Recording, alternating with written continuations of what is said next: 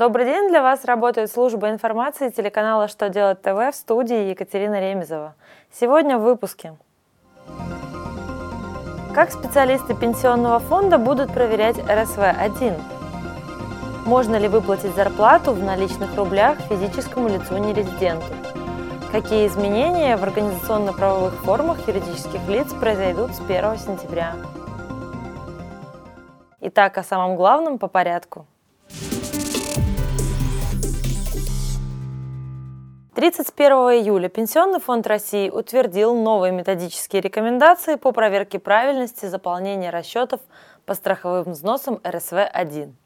Причем указано, что этот документ необходимо применять при проверке расчетов с 1 января 2014 года.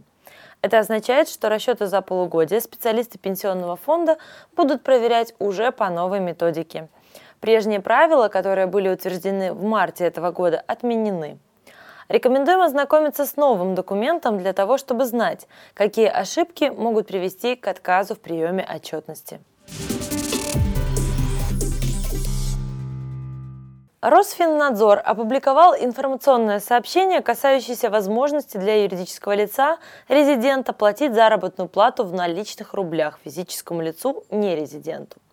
Со ссылкой на закон о валютном регулировании служба указала, что осуществление подобной операции исключено, поскольку расчет с физлицами нерезидентами необходимо производить только через счета в банках, либо с помощью электронных денежных переводов. Исключение составляют ситуации, когда резиденты и нерезиденты осуществляют расчеты по договорам розничной купли-продажи и некоторых видам услуг, предоставляемых физлицам нерезидентам на территории России. Подобные ограничения связаны с необходимостью контроля за валютными операциями юридических лиц-резидентов с целью предотвратить неконтролируемый отток капитала за рубеж.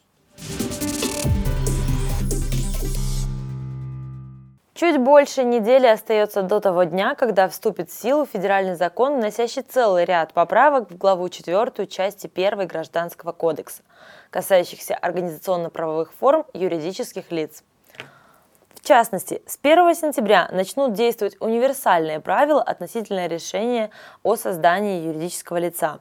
Единственным учредительным документом компании станет ее устав, все хозяйственные общества разделятся на две группы – публичные и непубличные.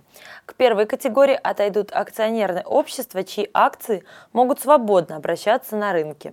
К непубличным будут отнесены общества с ограниченной ответственностью и те акционерные общества, которые не попадают под категорию публичных обществ.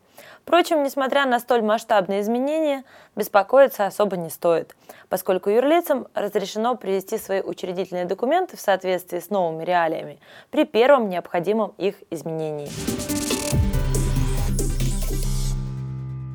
На этом у меня вся информация на сегодня. Благодарю вас за внимание и до новых встреч завтра.